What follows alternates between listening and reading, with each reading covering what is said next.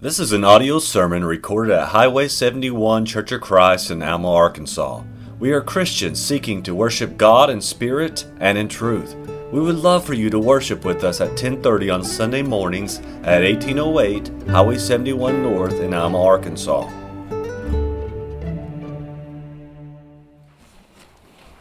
Husbands, do you remember the first time you saw your wife on your wedding day? Well, I absolutely do. Kayla and I got engaged December 2006, uh, just barely over a year after we had met, and uh, a little less than four months later uh, was our wedding, April 2007. And it seemed like the closer the wedding day got, the slower the days went. But when I saw her standing there at the back of the aisle,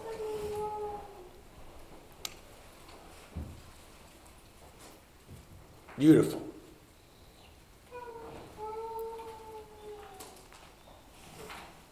Long white glistening dress fit for a royal princess. Can't look at her. Look at her or I'll cry.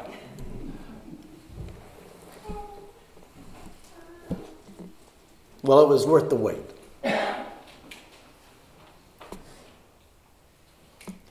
And me standing up here with a a gaping, toothy smile. but I didn't care. I was soon to be married to that woman. She would soon be my wife.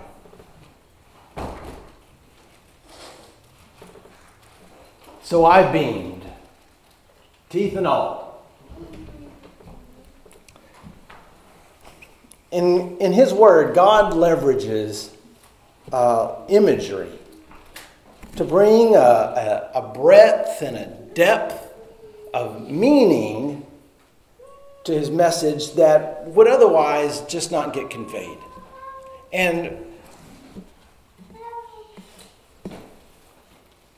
in describing the church, images of living stones are used, a holy temple, a body made of many members, right?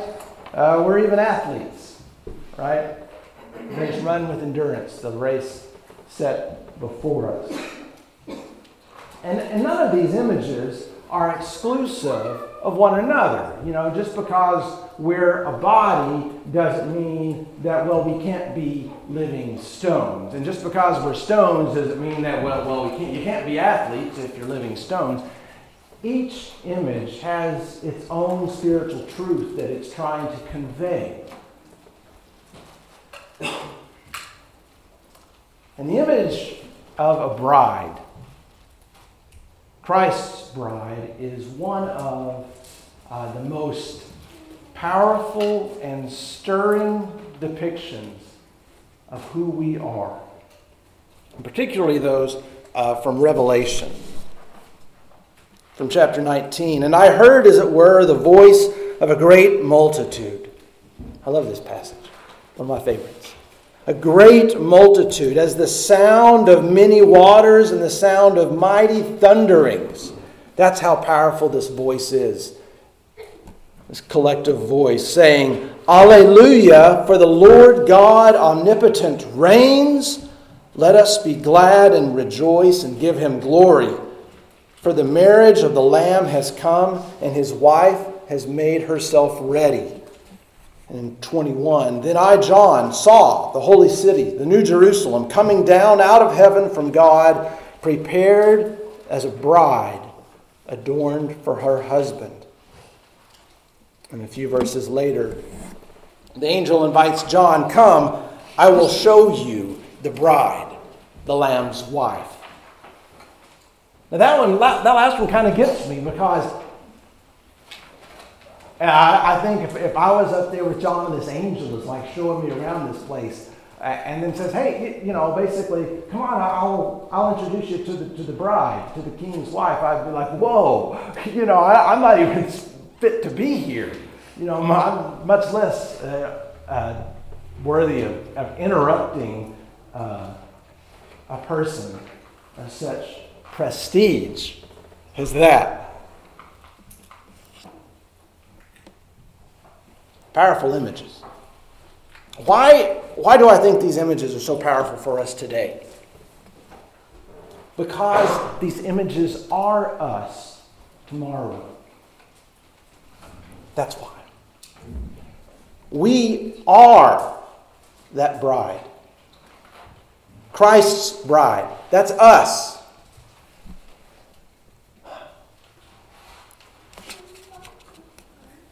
How we feel about our wives, husbands, how we, how we look at them, or how, at least how we should treat them and look at them and revere them, that and all the more is how Christ looks at us. Like that. He treasures us. He cherishes his bride. Us. And that and that I guess blows my mind. So this morning I want us to consider that this most amazing wedding of the future has been planned from the very beginning. As in, in the beginning, it was planned. And that in considering the prestigious position that we hold, the very bride of the Lord Jesus Christ Himself, that we will be stirred up to love and good works.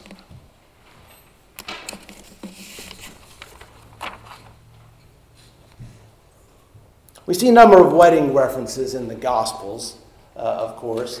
Um, in the Gospel of John, Jesus' ministry is, interestingly enough, it's bookended by a couple wedding references, right? You have at the very beginning, chapter 2. I mean, you're just barely into the book. Chapter 2, Jesus is, is on the scene, and you're at a, and you're at a wedding, uh, the wedding in Cana of Galilee, where Jesus famously turns water to wine. This is the beginning of his signs Jesus did in Cana of Galilee and revealed his glory. And then at the end of his ministry, his public ministry, John, Jesus has this big long discussion at the end of John, just before his crucifixion. And he's, he's wrapped up his ministry. It's the Passover with his, with his disciples, with his apostles there. And he tells them this In my Father's house are many mansions. And he's telling them this because he knows he's fixing to be crucified, and that's going to upset them. And, and, and he's, he's trying to comfort them in advance. He says, Let not your hearts be troubled. You believe in God, believe also in me. In my Father's house are many mansions, many rooms. If it were not so, I, I would have told you, I go to prepare a place for you. And if I go and prepare a place for you, I will come again and receive you to myself, that where I am, there you may be also. And this is a reference to a traditional Jewish wedding after the, the betrothal, the, the, the, young man and the, the, uh, the father of the, the, the bride. After they agree on the terms of the marriage, then the bridegroom then goes back home to his parents and or his father's house and the traditional, the tradition is that he, he begins building, either building onto that house or preparing a part of that house for him and his bride. In fact, you still see this, this tradition is carried on today in Israel. I was talking to my father in law about this, and he said, Yeah, you'll go there and you'll see these new houses, and on top of them, the, the top of the house, so much of the house is there, have like flat roofs, I, I suppose, but the top of the house is like the slab with the plumbing, you know, set it out for another house. Like you might see today, like the concrete slabs. Oh, somebody's fixing to build a house there, and you see some plumbing, you know, poking up through the concrete. So you see that on the tops of people's houses over there. So that when their son grows up, he's got a place to build on to that house. That's an interesting tradition, isn't it?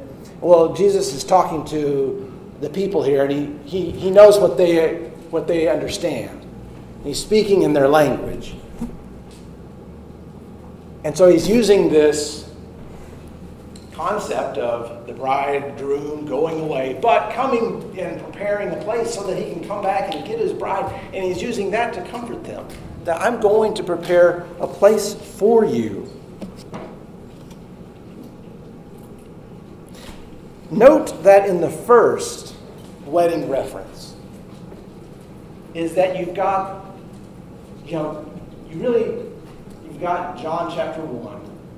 And at the very end of it, you've got this little bit where Jesus is basically rounding up his, his disciples. Right? He's, he's got Andrew. Andrew pulls in Peter and Philip, Daniel. And so Jesus is gathering together his disciples. And then right after he does that, he takes them to a wedding. That's the very beginning of chapter 2. And in, at the end of his ministry, he promises them that he's going to come back and is going to receive his disciples to himself and he's going to take them to a wedding. Except this one, it'll be his wedding and ours. So, this wedding at Cana and this wedding promise at the edges of Jesus' public ministry are served like these bookends or, or, or milestones, if you will. And they point both backward in time to the very first wedding and forward in time to the very last wedding.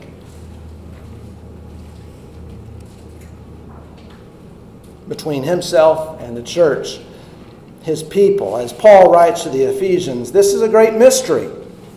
From chapter 5 Wives, submit to your own husbands as to the Lord.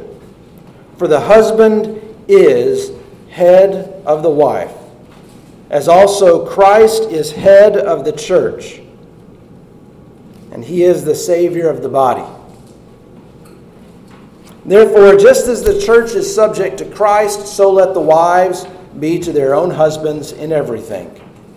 Husbands, love your wives, just as Christ also loved the church and gave himself for her, that he might sanctify and cleanse her with the washing of water by the word, that he might present her to himself a glorious church, not having spot or wrinkle or any such thing but that he should be that she should be holy and without blemish. So husbands ought to love their own wives as their own bodies. And he who loves his his wife loves himself, for no one ever hated his own flesh, but nourishes and cherishes it, just as the Lord does the church. For we are members of Christ, of his body, of his flesh, and of his bones. And he quotes from Genesis For this reason, a man shall leave his father and mother and be joined to his wife, and the two shall become one flesh. This is a great mystery, but I speak concerning Christ and the church, Paul writes. This is a great mystery, but what I'm really talking about is Christ and the church. That's what this is really all about. The marriage, the marriage relationship, the husband and the wife, and the submission and the love and the cherishing and the nourishing. It, it's really all about Christ and the church. So let's go back to the beginning.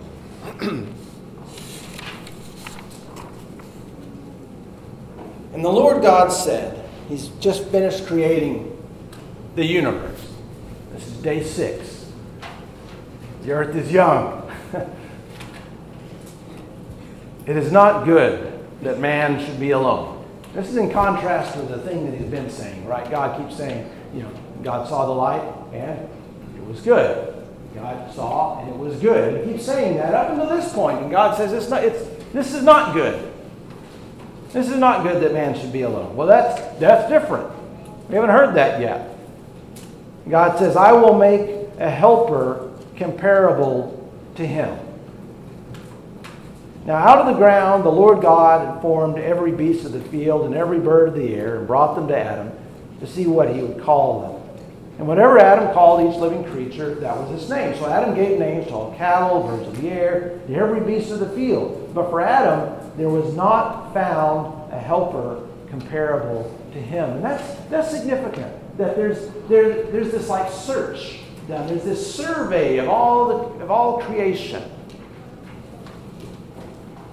And after it goes through it all, Adam, did we find a helper comparable? No, no, no, they didn't. And the Lord God, basically, the Lord God says, well, fine, that's fine. I'm going to make you one. And the Lord God caused a deep sleep to fall on Adam, and he slept. And God took one of his ribs and closed up the flesh in its place. And the rib which the Lord had taken from man, he made into a woman. And then he brought her to the man. And Adam said, This is now bone of my bones and flesh of my flesh. She shall be called woman because she was taken out of man. Therefore, a man shall leave his father and mother and be joined to his wife, and they shall become one flesh. And there's that reference made from Ephesians. So let's go back and, and, and see that this is really about Christ. I mean, yes, this, this, this, is, this is what happened, but this is the providence of God in that in planning for the wedding of the marriage supper of the Lamb, which is to come, who knows when, maybe, maybe later today, right? Um, he starts with this one. First of all, there's this search made. And there was not found a helper comparable. This reminds us, I think, of Psalms 14. The Lord looks down from heaven upon the children of men to see if there are any who understand, to see if there are any who seek God. Did he find any? No. No, God did not. They have all turned aside, God says. They have together become corrupt. There is no one who does good. No, not even one. So God says, Fine, I'll make one.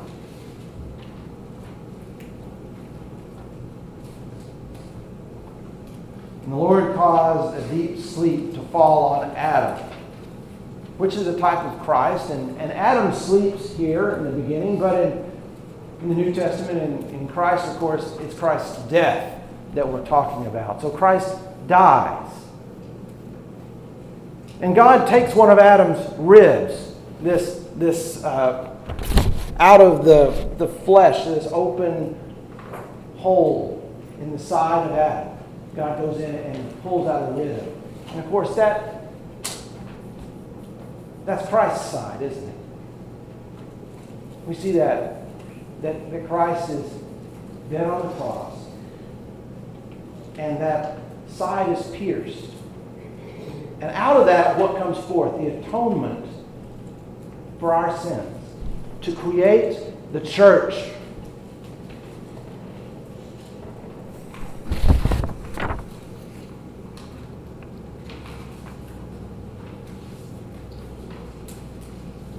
And Adam said, This is now bone of my bones and flesh of my flesh.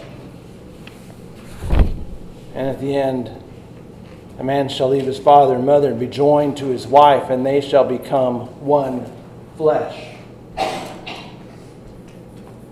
in some spiritual way that I don't guess we understand fully,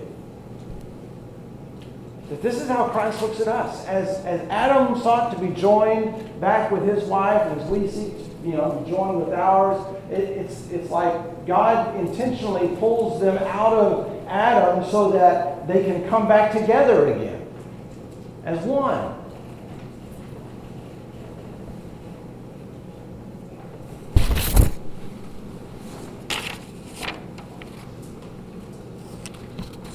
So, God is the ultimate wedding planner.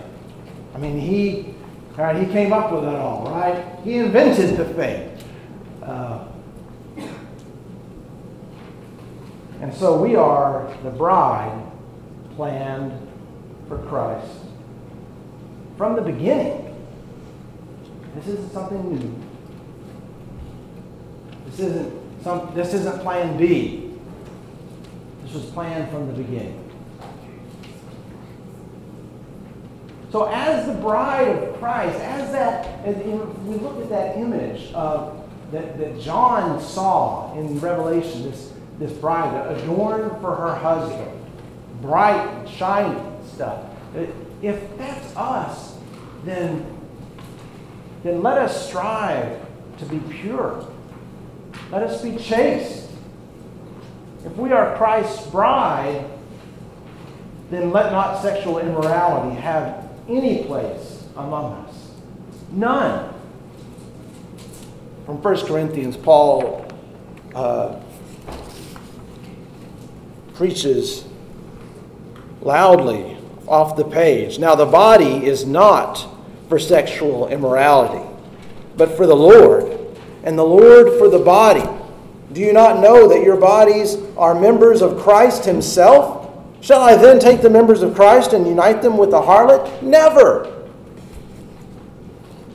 And can you imagine the bride in Revelation cheating on the Lord? I mean, that's even that's just sick to even think about.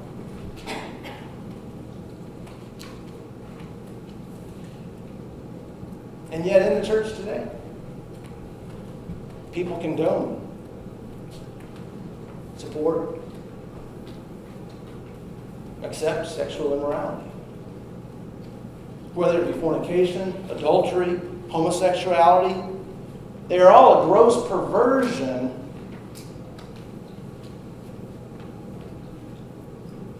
and they're, a, they're an affront to what God has planned for Christ, for Christ's bride. That doesn't fit, fit God's idea at all.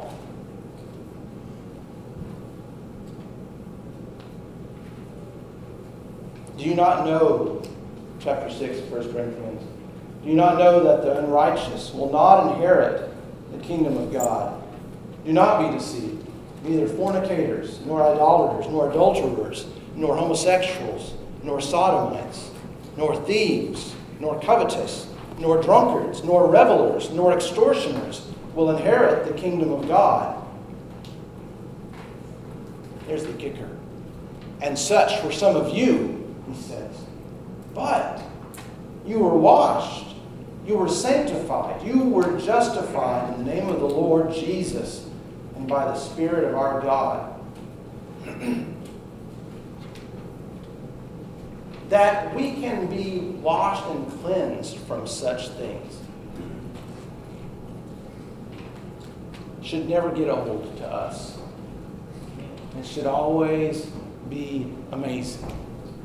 And we are to be like a bride, set apart from that, from the world that condones all of that, dedicated to the one.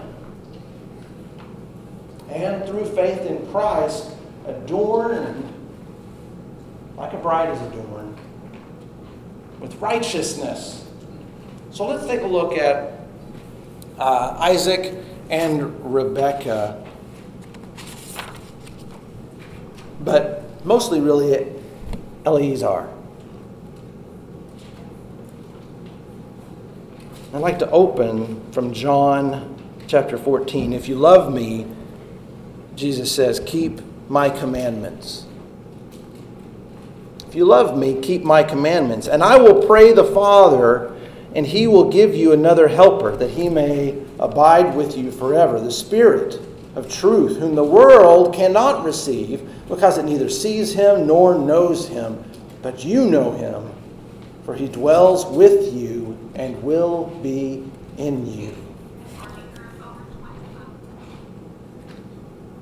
So Jesus makes this promise. It's like, I'm going to go away. I, it's actually to your benefit that I go away, he says later, so that the helper can come, the Spirit can come. And when we see that play out, right? Jesus ascends back into heaven. He says, Go back in. You wait until you receive power from on high. The day of Pentecost comes, the birthday of the church, right? And what happens? The Holy Spirit shows up power. And what is what, what, what I think one of the exciting things is what does what does God use all this power for?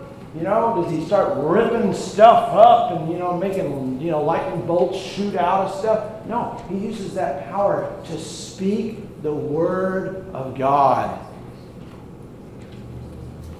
in the languages that the people can hear. That's amazing.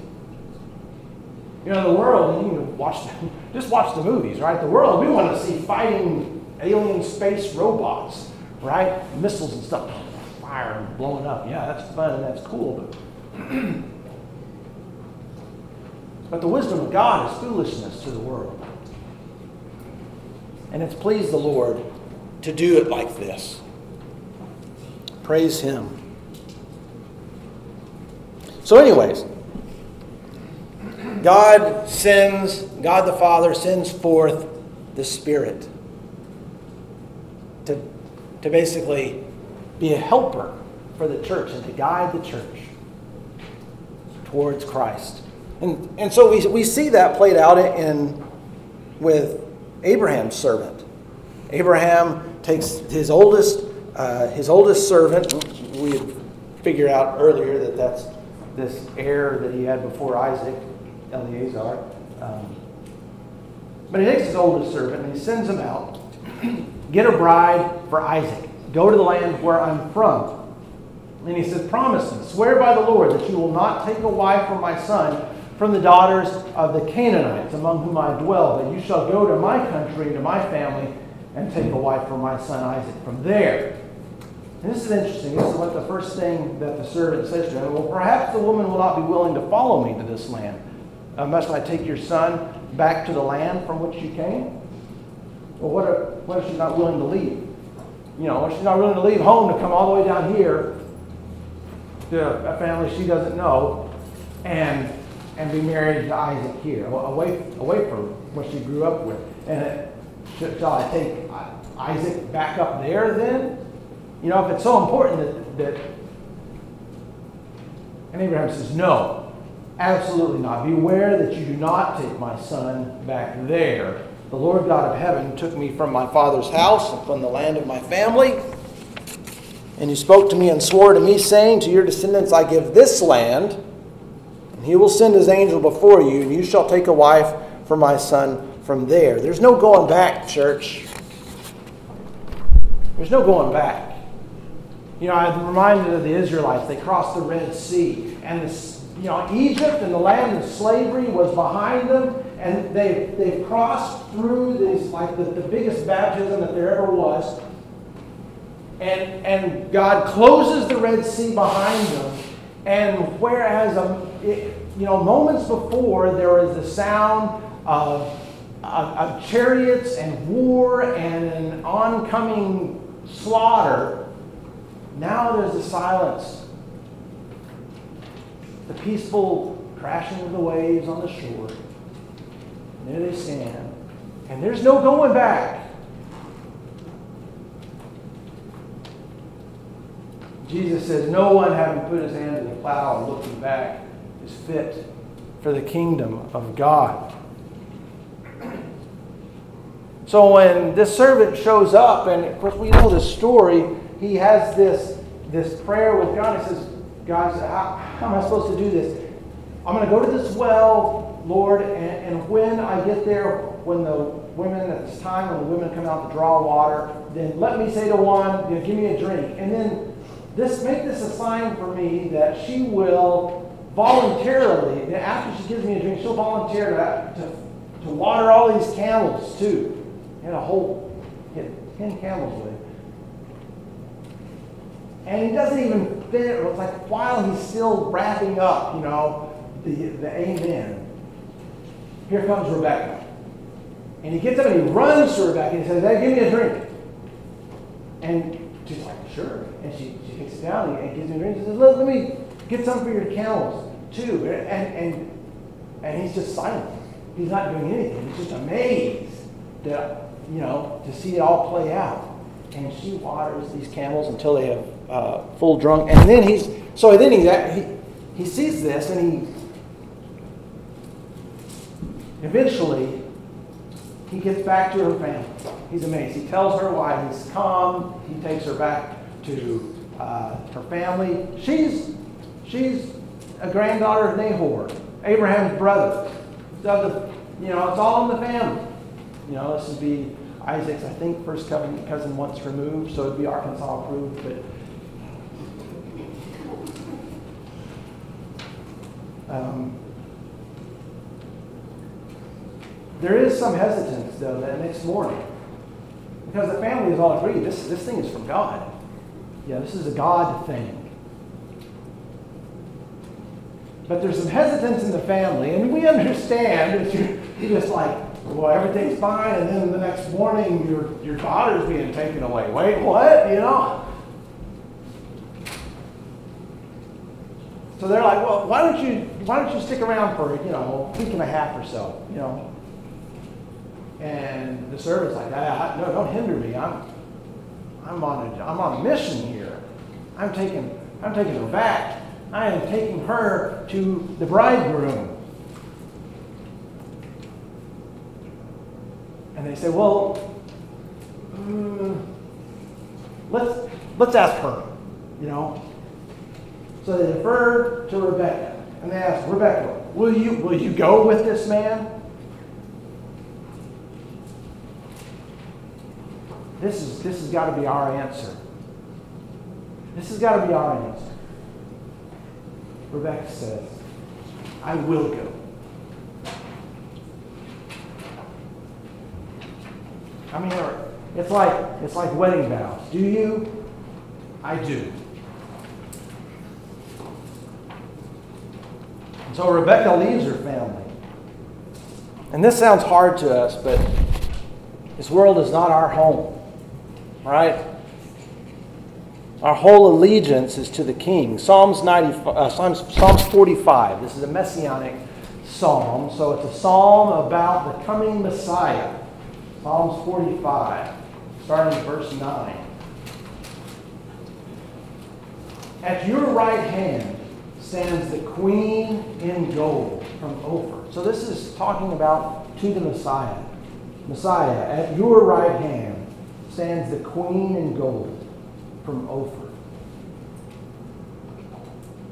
That's us. It's us. Listen, O daughter. This is listen, this is directed to us now. Listen. Consider and incline your ear.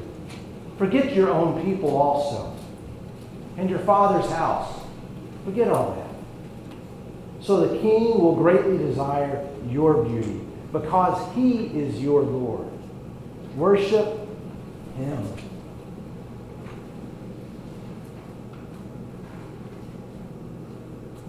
Well, the servant lodges there with Rebecca and her family.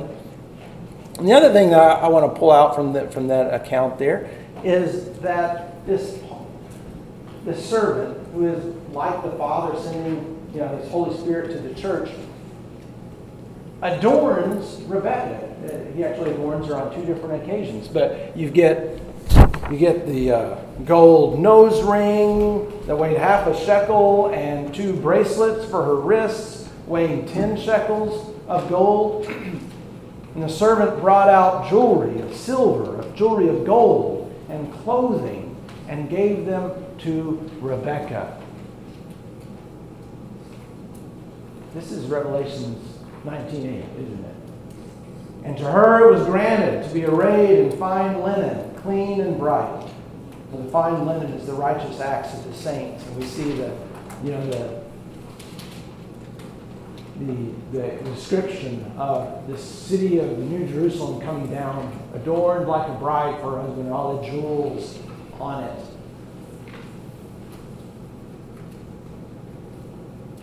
And Job even says, by, by his spirit, God's spirit, he adorned the heavens.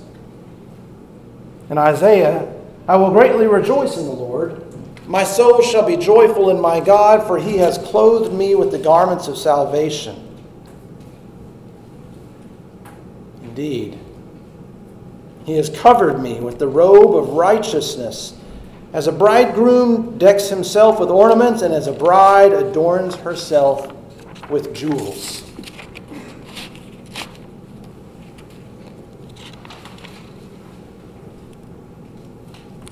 We are adorned with righteousness. For by grace you have been saved through faith, and that not of yourselves. It is the gift of God, not of works, lest anyone should boast. For we are his workmanship, created in Christ Jesus for good works, which God prepared beforehand that we should walk in them. We're not saved by good works, but we are saved for good works.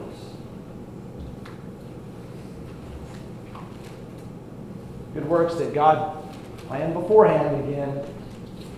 Planned.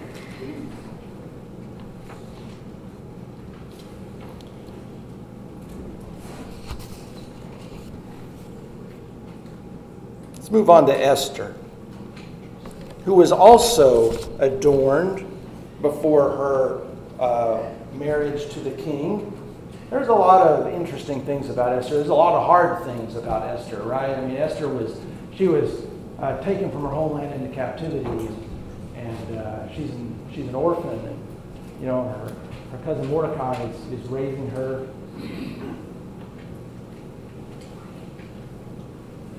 So it's not like she's had an easy life.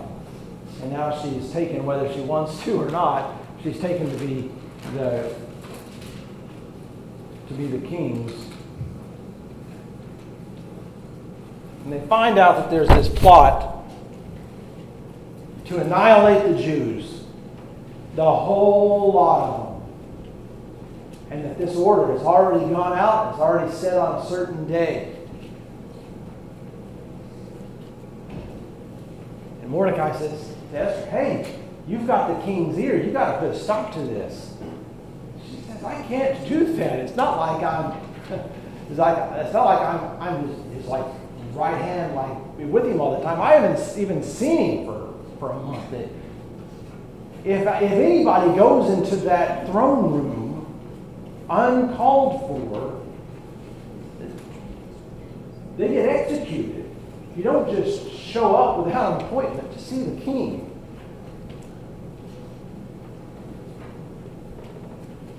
Mordecai encourages her. Yet who knows whether you have come to the kingdom for just this time, for such a time as this. This is this may be the why that all this has happened. For this moment So she responds, Go, gather all the Jews who are present in Shushan and fast for me, neither eat nor drink for three days, night or day. My maids and I will fast likewise, and so I will go to the king, which is against the law, and if I perish, I perish. Esther was beautiful in appearance, the Bible says, but her true beauty was her stand for her people. And her true adornment was that courage and she had to stand. Uh, just take a stand for what was right.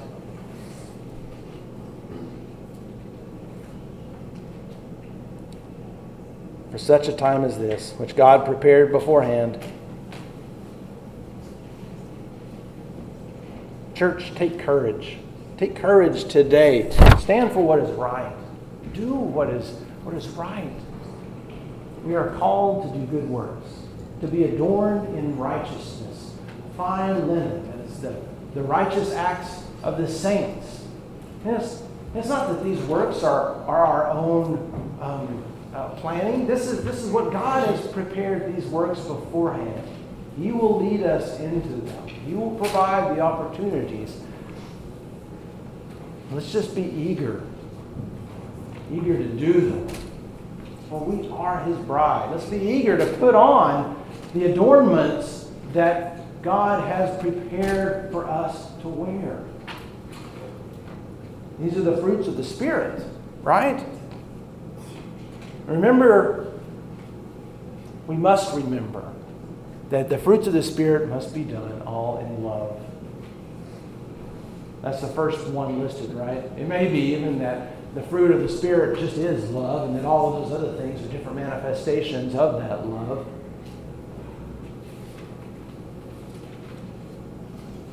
When Paul warns us in 1 Corinthians 13, he says this regarding works. He says, Though I bestow all my goods to feed the poor, and though I give my body to be burned, and you can throw in any other kind of work and anything you think we ought to be doing. Anything that you think the church ought to be doing. Ah, they ought to be doing this, or somebody ought to be doing that. Any of that stuff. We don't do it with love, it's trash. It profits us nothing. It's empty. We love because Christ loved us first. That's how we are to live. That's how we are to work. Now, may the God of peace, who brought up from the dead the great shepherd of the sheep through the blood of the eternal covenant, that is, Lord, uh, Jesus our Lord, equip you in every good thing to do his will working in us that which is pleasing in His sight. See, He works in us. It's Him working in us. Through Jesus Christ, to whom be the glory forever and ever. Amen. Hebrews 13. You don't get a lot of sermons on the Song of Solomon, but I'll mention a couple verses in it briefly. Basically, it's about a man and a woman that are deeply in love. The Shulamite, the bride, says, My beloved is mine, and I am his. God says, I will be their God, and they will be my people. And the the beloved says, You are all fair, my love, to his bride. You are all fair. And there is no spot in you. Of course, from Ephesians, that he might present her to himself a glorious church, not having spot or wrinkle or any such thing, but that, but that, that she should be holy and without blemish. God's grace is heavy upon us. For all of you who are baptized into Christ have clothed yourself with Christ, Galatians 3:27. We are clothed in the righteousness of Christ.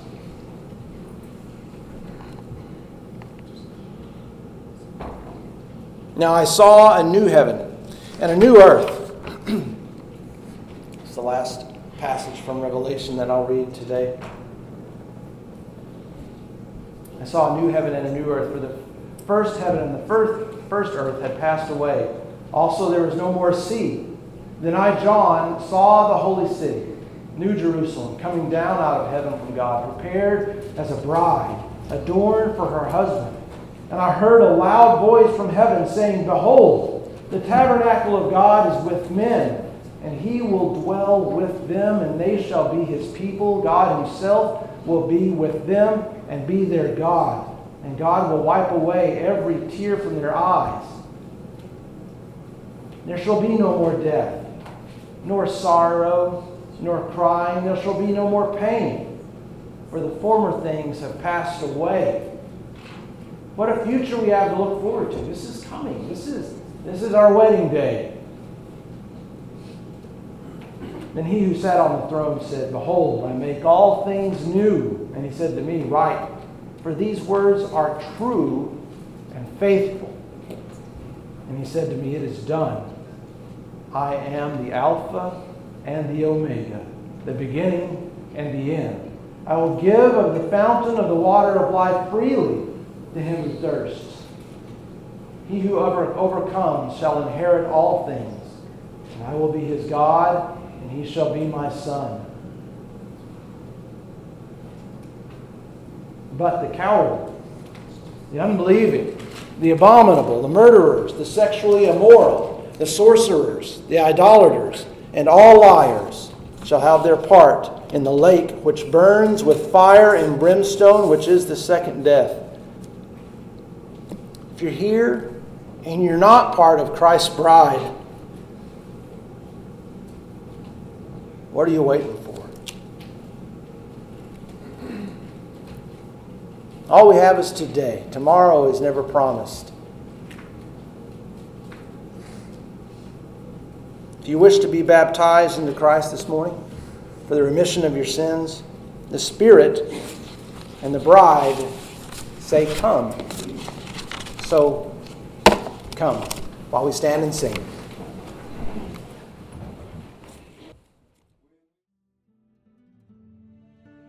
We hope you have enjoyed this message recorded at Highway 71 Church of Christ. If you have questions concerning this message or would like to set up a study, please call 479 647 2658.